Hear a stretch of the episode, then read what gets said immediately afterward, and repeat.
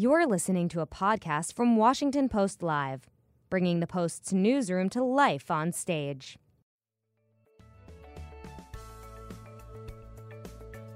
On Wednesday, July 25th, Air Force Secretary Heather Wilson sat down for an in depth interview with Washington Post columnist and associate editor David Ignatius. They discussed America's military readiness, the role of women in combat, and the Secretary's response to President Trump's recent call to create a Space Force, an independent sixth branch of the military. Secretary Wilson, a United States Air Force Academy graduate who served as an Air Force officer from 1982 to 1989, also detailed her priorities for the Air Force's $156 billion budget request for next year, including modernization accelerating America's space warfighting capabilities, and remedying what she sees as a dangerous pilot shortage facing the Air Force. Let's listen.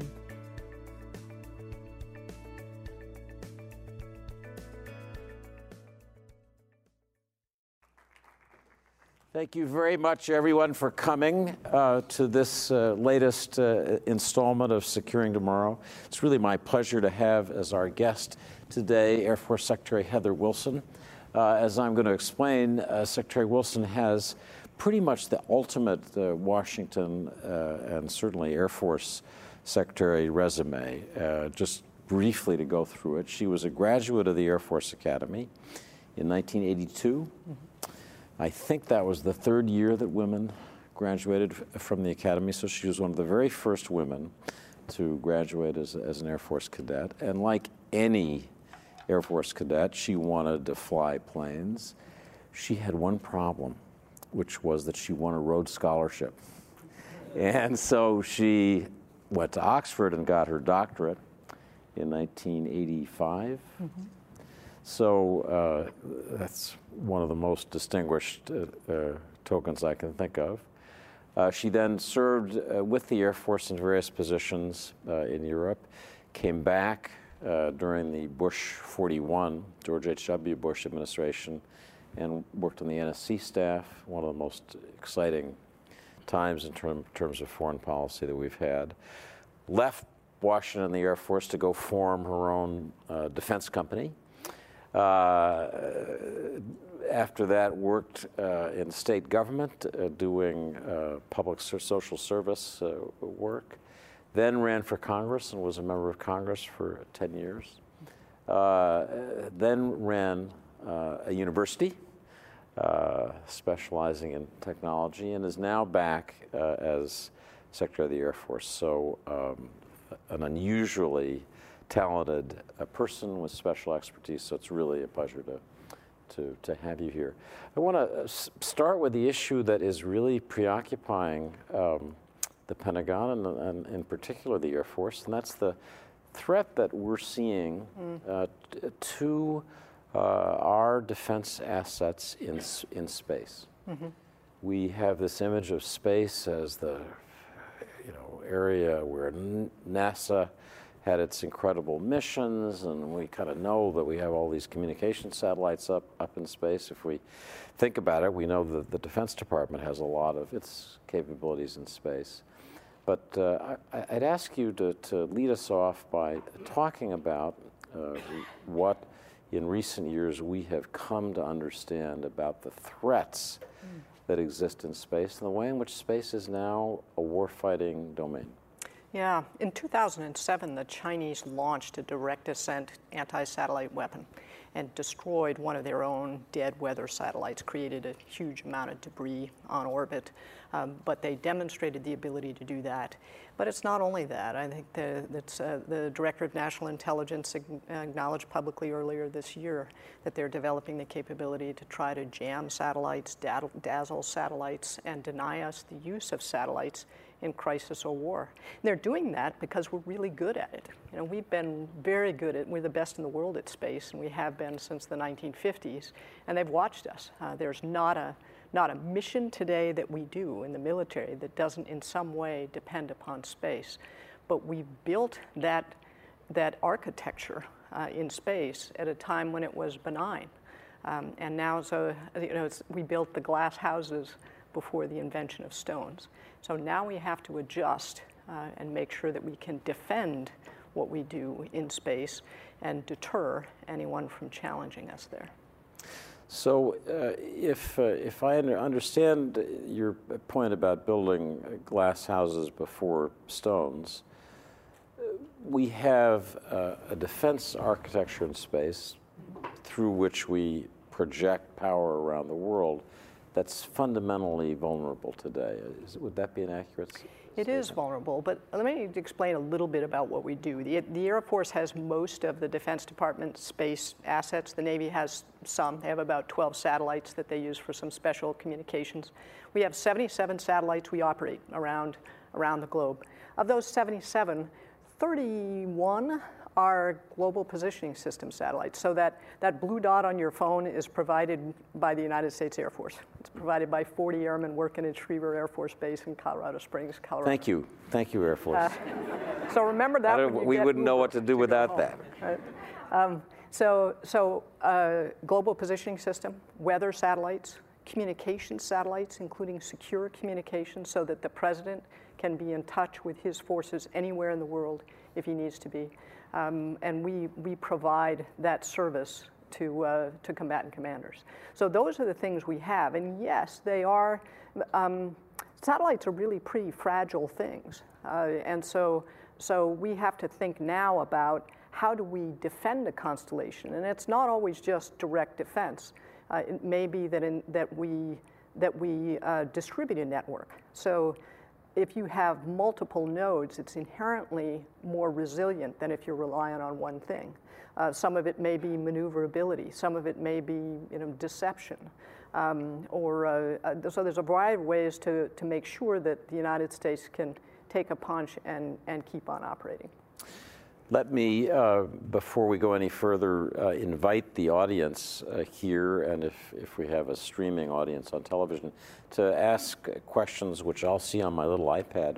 Uh, the hashtag is securing tomorrow, so if you have a question for Secretary Wilson as, as our conversation goes forward, uh, please use that hashtag securing uh, tomorrow. So, Madam Secretary, the, the, the problem that we're facing as I understand it from reading uh, what's in the literature, is that our principal adversaries, Russia and China, have already jumped into space, are already in the process of, of militarizing space. This is not a future challenge. This is a challenge right now, today. And I'd ask you to tell us as much as you can. These are tricky, sensitive areas, but as much as you can about, about what's already happened, that the American people should understand what's already vulnerable. Well, as, as I you know, mentioned, the Chinese demonstrated the ability to launch a rocket. So think of a, you know, tele- launch a telephone pole and hit an object in low Earth orbit and destroy it. Um, that was a pretty significant demonstration. Uh, uh, and so, so there are other things that we believe they're developing the ability to do. Um, for example, publicly reported um, TASS, the Russian news agency last summer, uh, said that the, the Russians were launching the ability to repair their satellites on orbit. Well, if they can repair their own, they can also interfere. They can repair ours. Yeah. By so, so so I think you know that's probably uh, that's probably what's publicly discussed where I'd feel comfortable going, David. But we believe that they are developing those capabilities, and um, and that we need to be prepared to defend ourselves. Is is it possible that there are already uh, uh, weapons up there in space that are that are not on the ground trying to get ready to shoot something down, but up there in space already that could pose a threat? I believe that's possible. So that's that's an important baseline for us to think about. That it's already possible that that our our near peer adversaries have these weapons in space. This is a situation where we're trying to now uh, respond to that. So uh, let me ask you to talk a little bit more about your thoughts about how best to re- to respond. Mm. Uh, the satellites that we put up, because we didn't think about this as a warfighting domain, are soft. Mm-hmm. What about just hardening uh, satellites so they'd be better able to resist the detonation of, of uh, weapons, nuclear or otherwise, in space? Let's think about the problem. First of all, you need to understand the threat. What are the capabilities they're developing? And, and for example, uh, it's different on our different satellite systems. So I mentioned GPS. GPS is actually a really weak radio signal from four different satellites at the same time, does a heck of a lot of math, and tells you how far you are from each of those satellites by, by the timing signal coming off those satellites. We use the timing signal, by the way, also for the ATM machine. So you can't take money out of two ATM machines at exactly the same time, so you don't, you don't get double the credit from your bank. We do that uh, from, from uh, GPS. Um, so, so the biggest risk to GPS is jamming, because it's a really weak signal. So you think about, um, for those of you who have teenagers who play their music really loud, you can't hear the whisper next to a loud a loud noise. So, so jamming is the biggest risk there. So how are we going to deal with that? Um, the Air Force is accelerating the deployment of jam-resistant GPS. Uh, so, so on some of our other satellites, the threats may be different. So how do we deal with that? The first thing we need is near real-time situational awareness. Now, what, uh, right now we keep the catalog, the Air Force keeps the catalog for all objects in space greater than about the size of a softball.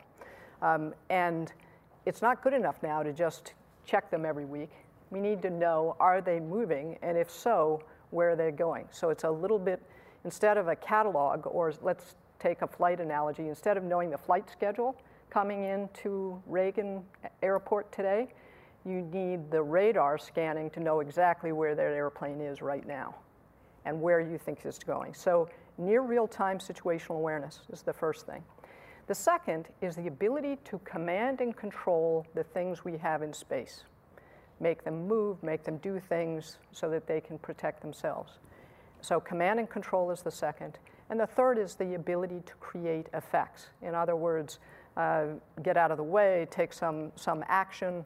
Um, uh, and I won't go into detail there, but you can, you can have the same analogy in airspace. Some, if somebody you know, sends a, a missile up at one of our aircraft, well, we might use chaff and flares. We might maneuver out of the way. There's a lot of different ways to think about defending yourself. So, space situational awareness, near real time, the ability to command and control, and the ability to create effects. And those things oriented towards the threat are the way that we're trying to, to make space a defend, defendable domain. And let me ask about a, a final uh, kind of defense that's that's most familiar to us when we think about significant military assets in any other domain. We think about uh, attack we- weapon systems that would accompany us, that would accompany them. So you wouldn't have a carrier task force that didn't have uh, fighter jets that could provide air cover and other assets that could uh, pr- protect those uh, big, expensive systems. Is there a, a, good analogy uh, for, for that in space? Do you, do you think, uh, in effect, you know, uh, uh, uh attack satellites that would accompany our uh, precious communications and other satellites? Is that, is that something that we should be thinking about? Well, I think the United States is determined to protect our capability on orbit. We're going to defend ourselves, and we are developing the capability to do that. And I think probably going beyond that, this is not just a conversation among us. Um, our, our adversaries listen to what I say too, and uh, I want them to have no doubt that if they seek to contest the United States in space, that we will defend ourselves. All right, adversaries, it's hashtag securing tomorrow.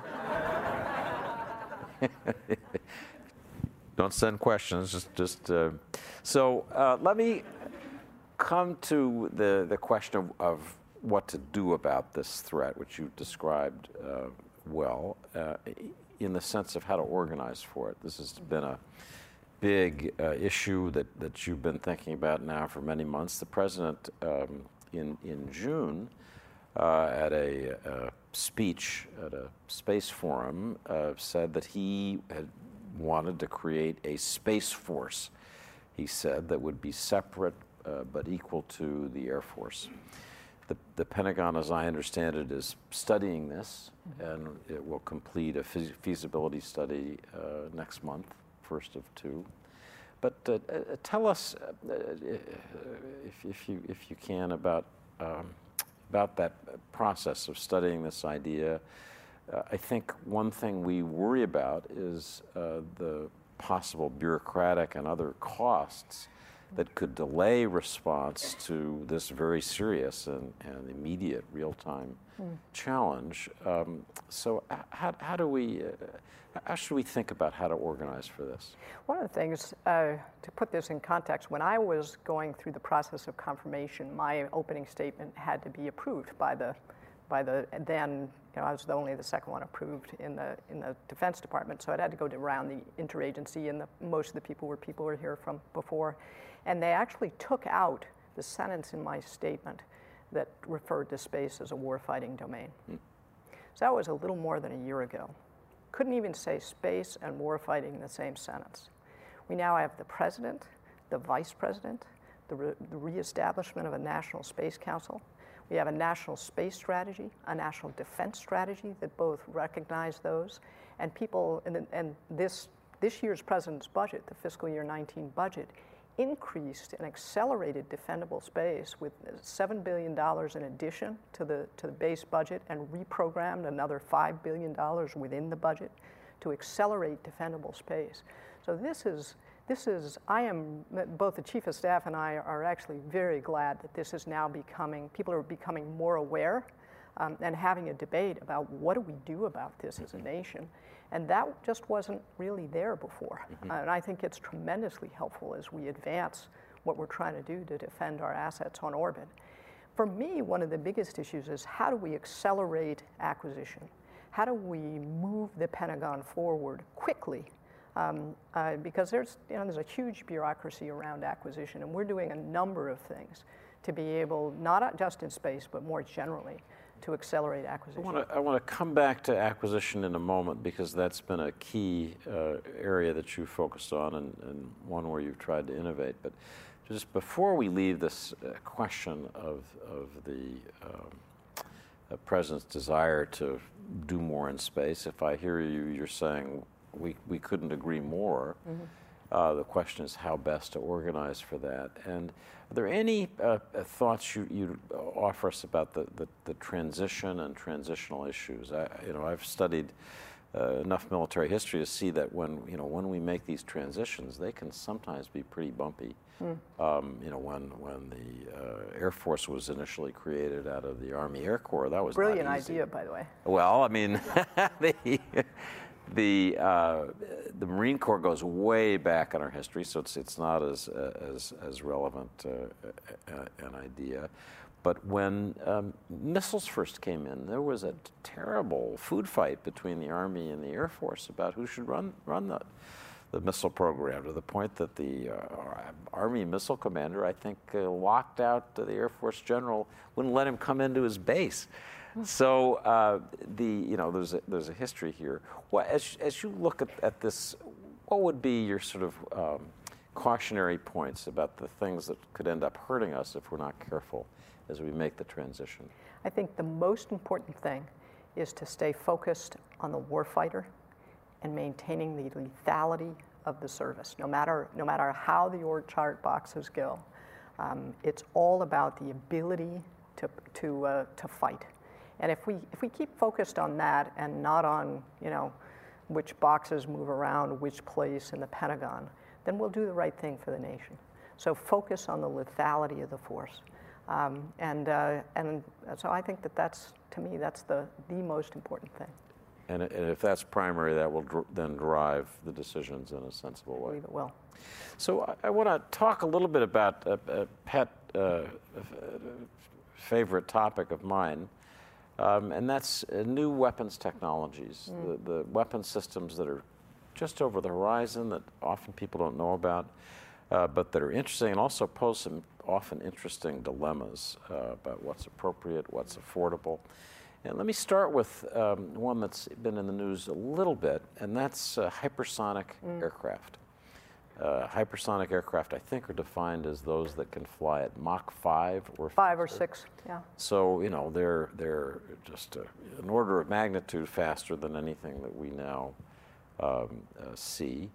Uh, and uh, hypersonic aircraft are, are i- of interest in part because, uh, according to our former PACOM commander, Admiral Harry Harris, um, uh, I'm quoting him uh, back in February, China's hypersonic weapons development outpaces ours. We're falling behind.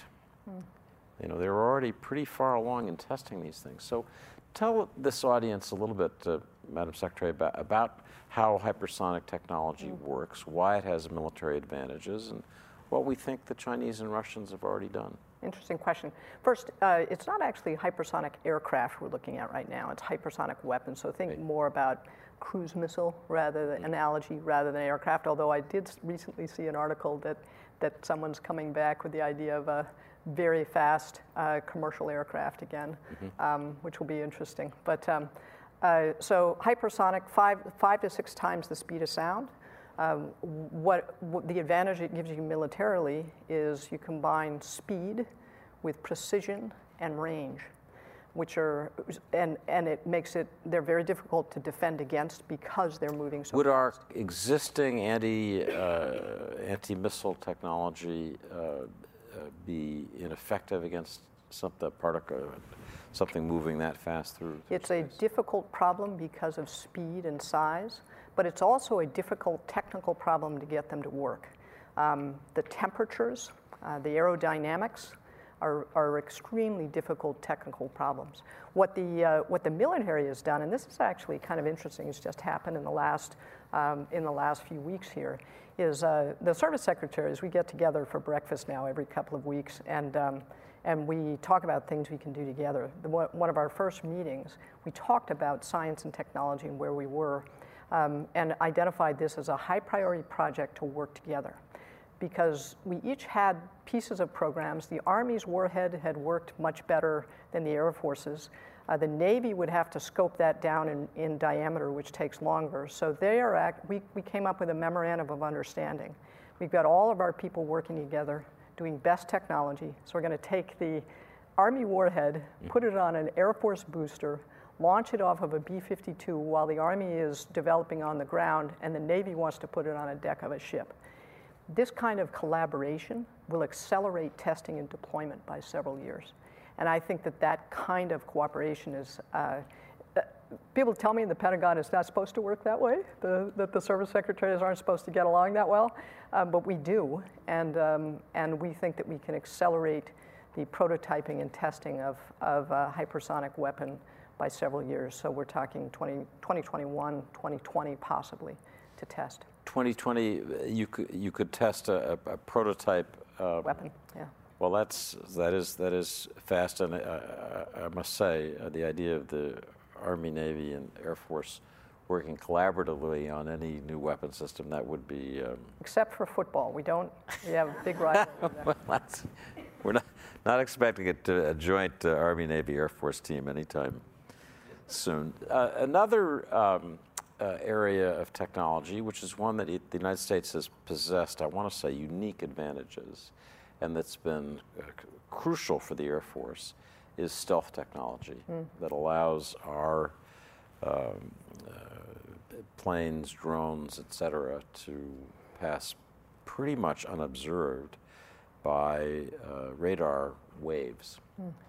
And reading, uh, have a particular interest in, in quantum technology because I re- recently wrote a novel about the Chinese efforts to beat us at the race to develop quantum computers.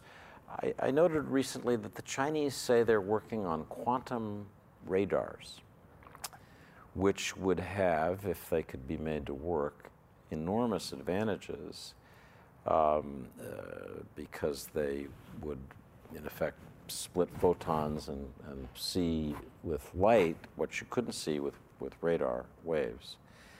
So it, it's potentially a, a, a very significant break, breakthrough that could render a lot of our stealth, stealth technology vulnerable.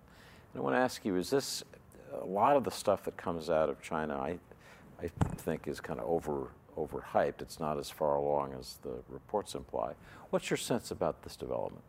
I think the Chinese, particularly, are seeking to deny us advantages where they see we do have advantages. And one of them clearly is in low observable technology. We're really good at it.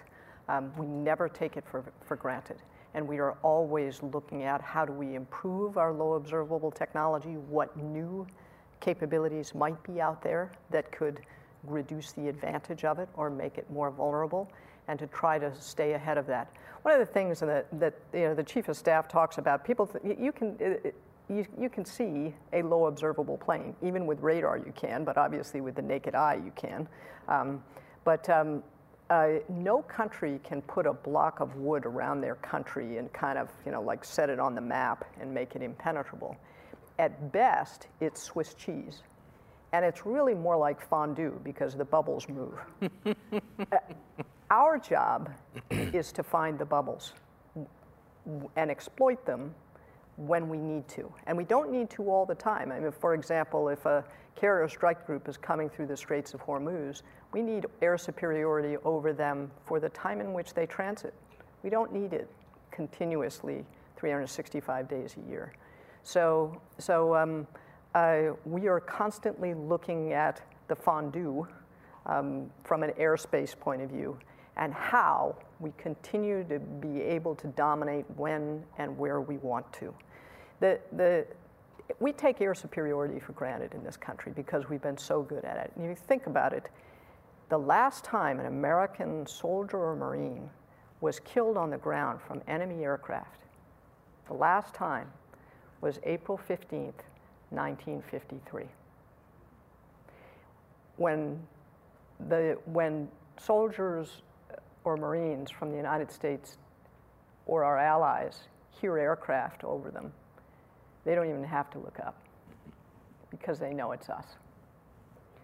That breeds a certain complacency about how difficult it is to maintain air superiority, but we're determined to, to maintain it.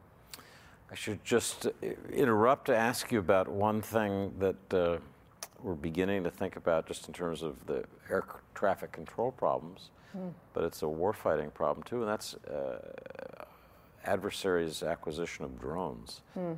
Is that something that you're spending time thinking about, and how should our audience think about the proliferation of drone technology? Well, it's, a, it's, a, it's an issue in American airspace, and not just for the military. It's an issue for, for commercial and civil aviation as well um, because they're they they're now you know much cheaper, much smaller, much faster. A lot of you know, even kids have them, um, and uh, it's a it's an issue. It's a safety issue, a safety of flight issue. Um, but uh, but you know, there are more and more uh, countries that have. We call them remotely piloted aircraft or drones, and the United States has a lot of them as well. So, so a lot of emphasis has gone into the development of that technology over time. And there, are, there are places where we would put a drone where we would not put a manned aircraft because of the risk. Unfortunately, nobody has um, sent in a question to hashtags securing tomorrow about the bubbles in the fondue. Fondue, but I invite somebody to. Did you ask, get what I'm talking about? Uh, well, I, I think so, but I, I want to ask, ask somebody uh, pose a question so we can okay. think more about those bubbles uh, and how to get inside them. But there is a question uh, from uh, Charles on Twitter who asks How has the emergence of commercial launch providers like Orbital and SpaceX affected the Air Force space mission? Good question. It's a great question. So, the, the Air Force runs the launch facilities um, at Cape and also at Vandenberg. And uh, we also launch, uh, we're responsible for the launching of national security payloads. We no longer build rockets, we buy launches. And we have, we have invested in research and development in many of these companies. But we buy uh, uh, launches from SpaceX. We bought one just region, recently from Virgin Galactic, which is a new way. Uh, they, they have a 747 and, and launch a rocket from under the wing. So they fly up to 30,000 feet or so and then launch the, launch the, uh, the payload from there on a rocket to go up to, to orbit. It's a very different approach. Uh, and then United Launch Alliance, we buy launches from them. So there's a lot of innovation going on in the launch industry driven by commercial providers, and we're benefiting from it. The cost of launch is plummeting. You combine that with the decreasing size of payloads, and there's a lot more you can do from space today commercially than you could do a decade ago. So it's really changing, and we're trying to benefit from it. We also are trying to benefit from it, and we talked a little about acquisition, but we, uh, and, and how do we drive forward national security space? We, uh, in January, we decided to set up a consortium. Um, it now has, I think, 160 some companies that are part of it. We initially put $100 million into it to try to get innovation into our own systems.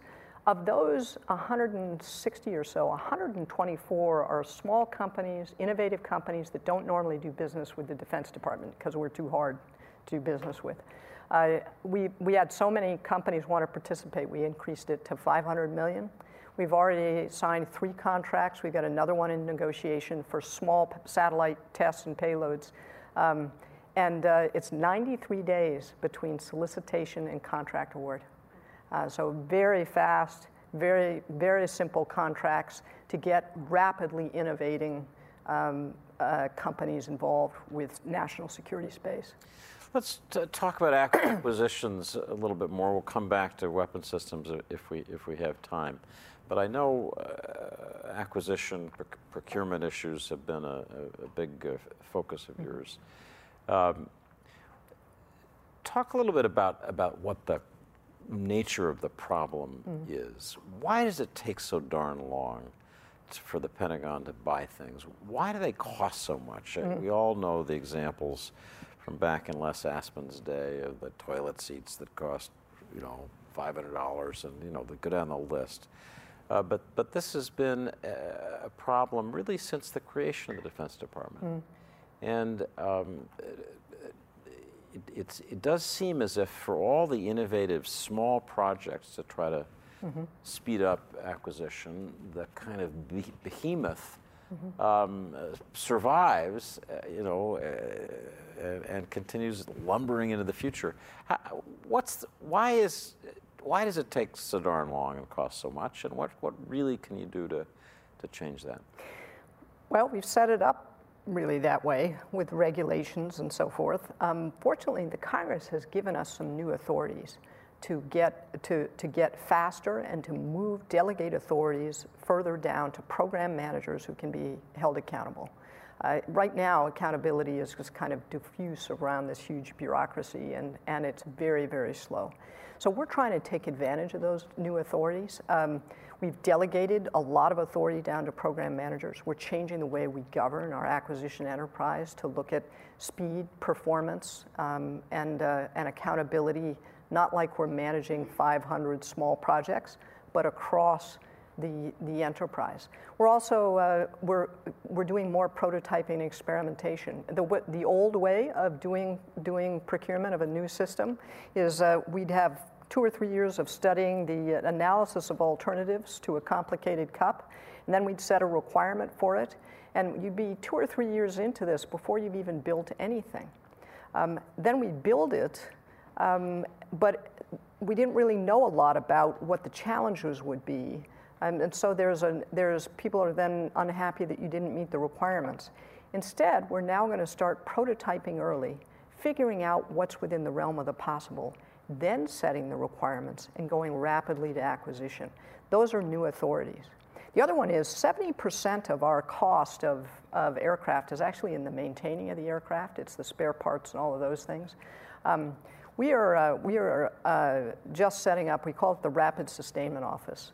There are new technologies in manufacturing that mean we don't have to go out to a supplier, some of whom are no longer in business, just in the first quarter of this year, we had 10,000 requests for parts that weren't even, there wasn't even a single bidder because the company is no longer in business. They have, you know, there's no business case for one part. This is actually the trim wheel for the rudder trim on a KC-135 tanker. Um, if you don't have it, you can't fly. It's a vital piece of equipment. The company that makes them is no longer in business. We reverse engineered this and 3D printed it. Uh, we, are, we are announcing this week that we are starting a rapid sustainment office to do more 3D printing, um, robotics on the, uh, on, the, on the depot line.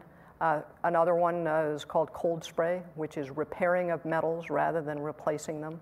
So using advanced techniques to drive down the cost of parts. This part cost about 50 bucks, 55 bucks, all, including all the engineering and everything else. If I had to go out to industry and have them set up the traditional way to do it and buy one part, this is over 700 bucks. So we can drive down the cost for a part that is airworthy. Let me ask you about a, a particular uh, innovation, a set of innovations that your new Assistant Secretary for Acquisition, Will Roper, mm-hmm. uh, has uh, uh proposed. I heard him when I was traveling mm-hmm. with Secretary Wilson to the Space Symposium, so called, in Colorado Springs. And he, he talked the language, uh, if you will, of Silicon Valley, the language of, of fail fast, of take risks, not what you hear from uh, government procurement officers. Isn't he great? So it, is, it is new uh, and refreshing. But th- tell us a little bit about your uh, charge to, to Will Roper, why you think he's the right person for that uh, job, and what you hope he might do uh, in shaking up the whole way we think about acquisition. First, he's technically highly competent. He's a, he's a uh, actually a physics from Georgia Tech, and then another Rhodes Scholar, PhD in mathematics.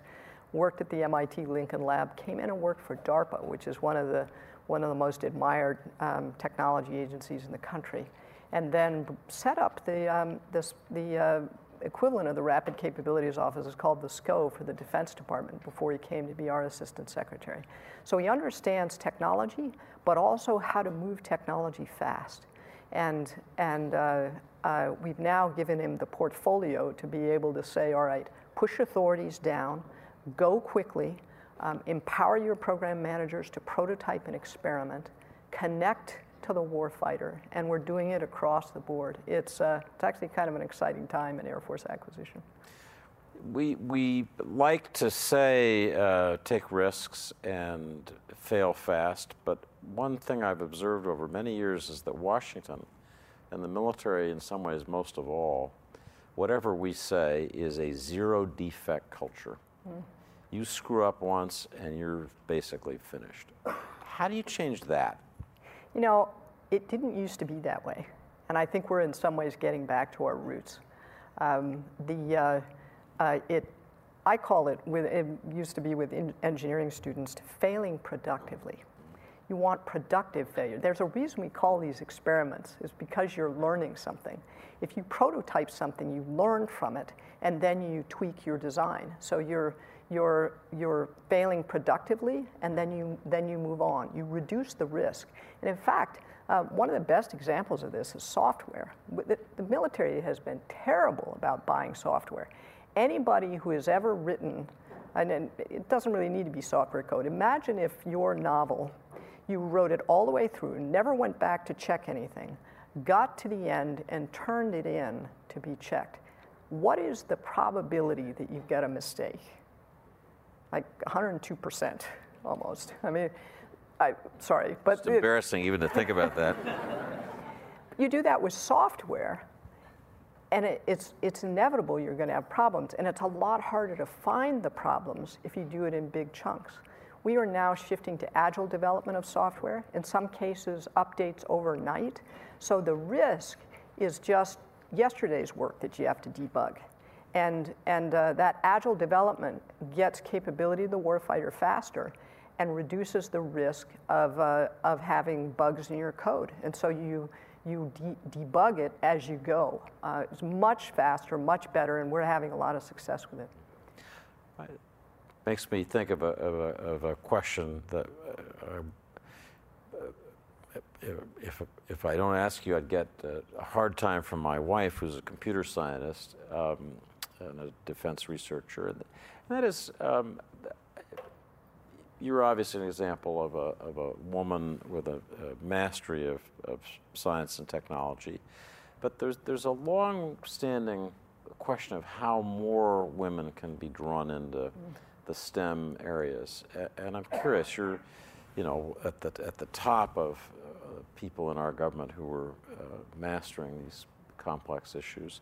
How, how can this area be more um, supportive for women? Um, how can government, private industry encourage mm. women to, to, get, to get involved earlier and, and more effectively?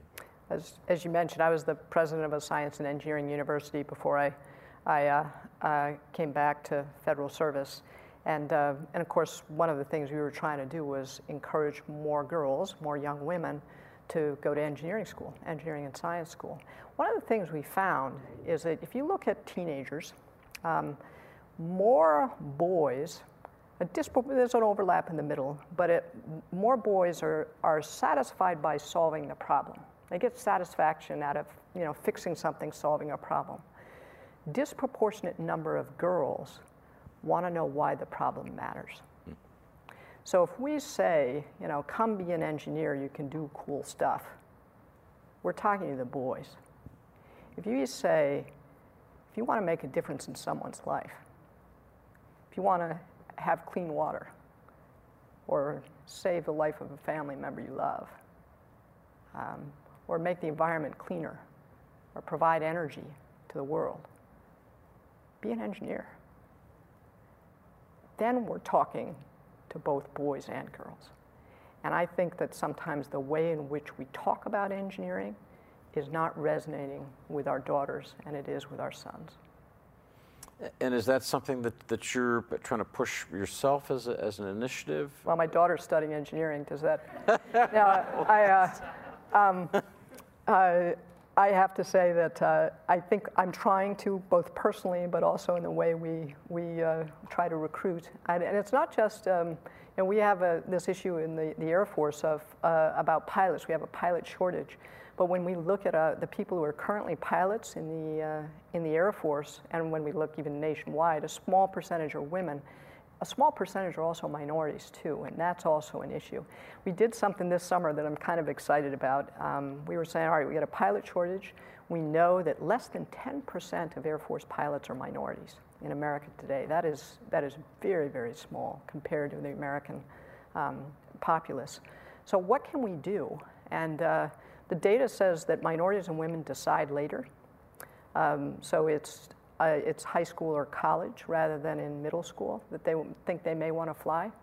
So we have junior ROTC in a lot of places around the country. Here's an interesting fact. 58% of the kids in junior ROTC, so in high schools, 58% of them are minorities. So we started scholarships. We made 120 of them this summer we partnered with seven, eight universities, so University of North Dakota, Auburn, Embry-Riddle, and we we sponsoring, we're sponsoring 120 kids from junior ROTC, so they've already said they're interested in the military a little bit, to get their private pilot's license. Full ride scholarship. Go live on a college campus and learn to fly. There's no commitment to come into the Air Force. And the neat thing is, when they're that cohort they're with, they're not the one, they're not the, you know, the one girl or the one minority in a hundred boys. Um, and uh, so we got 120 of that. We didn't make a big splash about it because we only had 120 slots initially. We had 800 kids apply, mm. high school kids from junior ROTC. So for inspiring the next generation of aviators, this one may work, but we're going to walk, we're going to watch it pretty carefully and try not to screw it up. So. Um, I have uh, a, a, question that's come in on, on, uh, on Twitter from Peyton. Uh, and, and, Peyton asks Given that the intelligence community has made mention of a national strategy to address threats to cybersecurity and AI, mm. does the Air Force plan to adopt a national strategy to work with the private sector in the development of orbital technology? we actually do work with the private sector on orbital technology. We don't, you know, we contract all of our satellites. We also work in some cases with, we buy services like a lot of our satellite um, communication services we buy rather than actually purpose build. Some of them we purpose build for specific reasons. Um, and we also, in some cases, will will uh, purchase a ride on somebody else's satellite. Put uh, that's pretty cost effective as well, mm. um, and it also complicates the calculus of any adversary. So if we have a ride on somebody else's satellite, might not even be a US based satellite, might not be a national satellite uh, or a US company, that complicates the calculus of any adversary when they're thinking about denying us that capability because they have to take down you know, a system run by another country. So we do that a lot. ask a question uh, uh, on which a lot of the themes that we've discussed this morning, I think, come together. And that's um, the Air Force's uh, planning for a new uh, early warning launch detection mm. satellite system. I think this is known in Pentagonese as SBIRS, S B I R S, Space Based infrared. infrared Systems. Everybody knew that, but I just thought I'd repeat. So um, I, I, charge 25 cents an acronym in my office. I'm going to make millions. Uh, you will make millions. Uh, so um, this uh, procurement is, is interesting for a couple reasons that I'll mention and then ask you to talk, talk about it. First, the reason that we need to replace the system in part is because the existing system is soft and vulnerable to attack. And you know, here's the way we detect the enemy launching missiles that could strike us uh, through infrared early warning detection, and holy smokes, they could knock out the detection. Mm-hmm. So that, that's, that's, that's uh, scary. Second, uh, it's interesting because the initial proposal to create a new system, as I understand it, the delivery date proposed was 2029, basically 10 years off. And the third reason this is interesting, and this is what I really would ask you to focus on, is that you and Will Roper, your acquisitions chief, and General Hyten, mm-hmm. uh, head of Stratcom, have said, nope, we're going to deliver this in five years, mm-hmm. which sounds like a long time, but in, in military times, pretty darn quick. So talk us through this, this question of this, the new architecture, mm-hmm. threats to the old one, and how, you know, what you're going to do to meet that pretty quick deadline.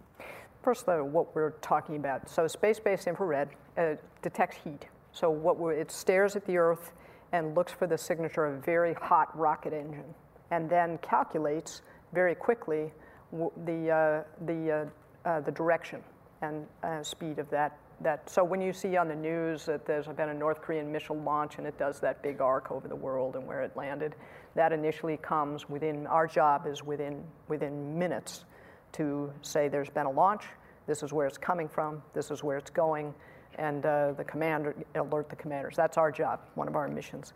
Um, we, are, we have a series of them. They, you know, satellites die after time, and they only have so much fuel and other things. Uh, we, uh, so we replace them on a schedule based on when we expect them to no longer be operational. In this year's budget proposal, in the president's budget, it proposes to cancel what we call space-based infrared 7 and 8, which were the ones out in the mid to mid 2020s, um, because they are. The current design is very large, very immobile, and vulnerable.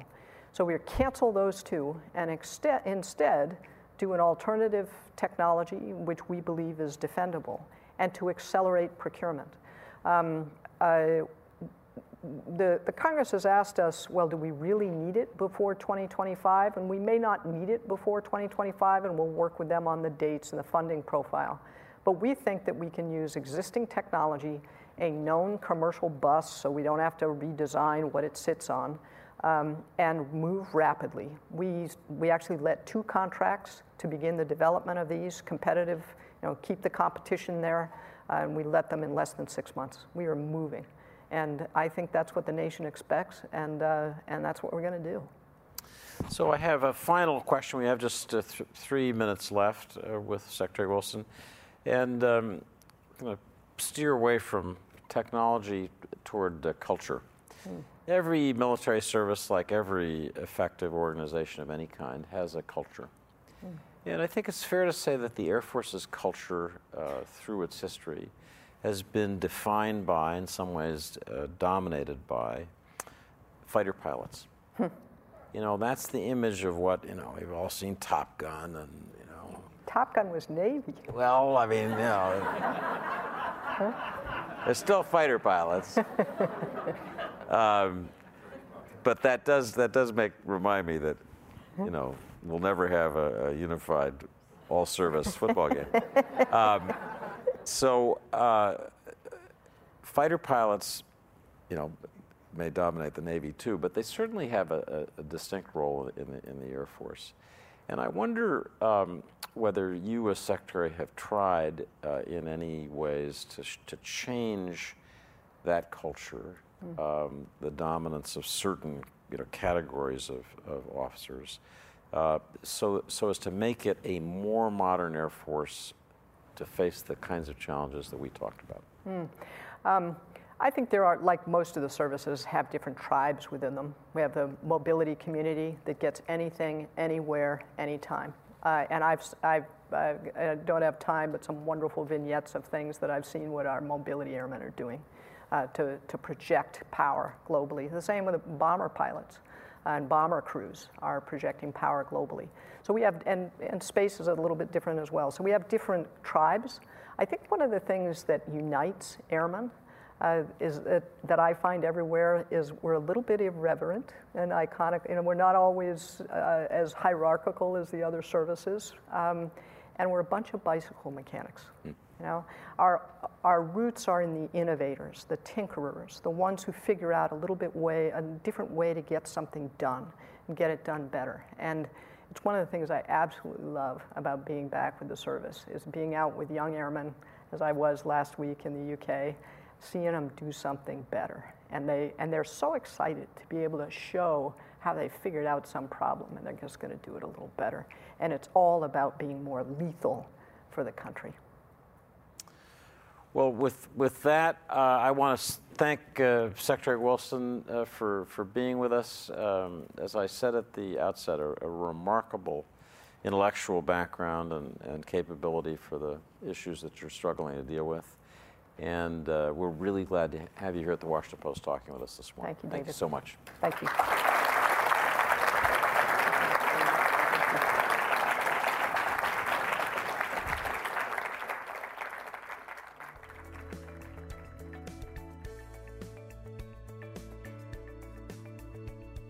Thanks for listening. To hear more interviews from this series and other Washington Post Live programs, visit us at WashingtonPostLive.com.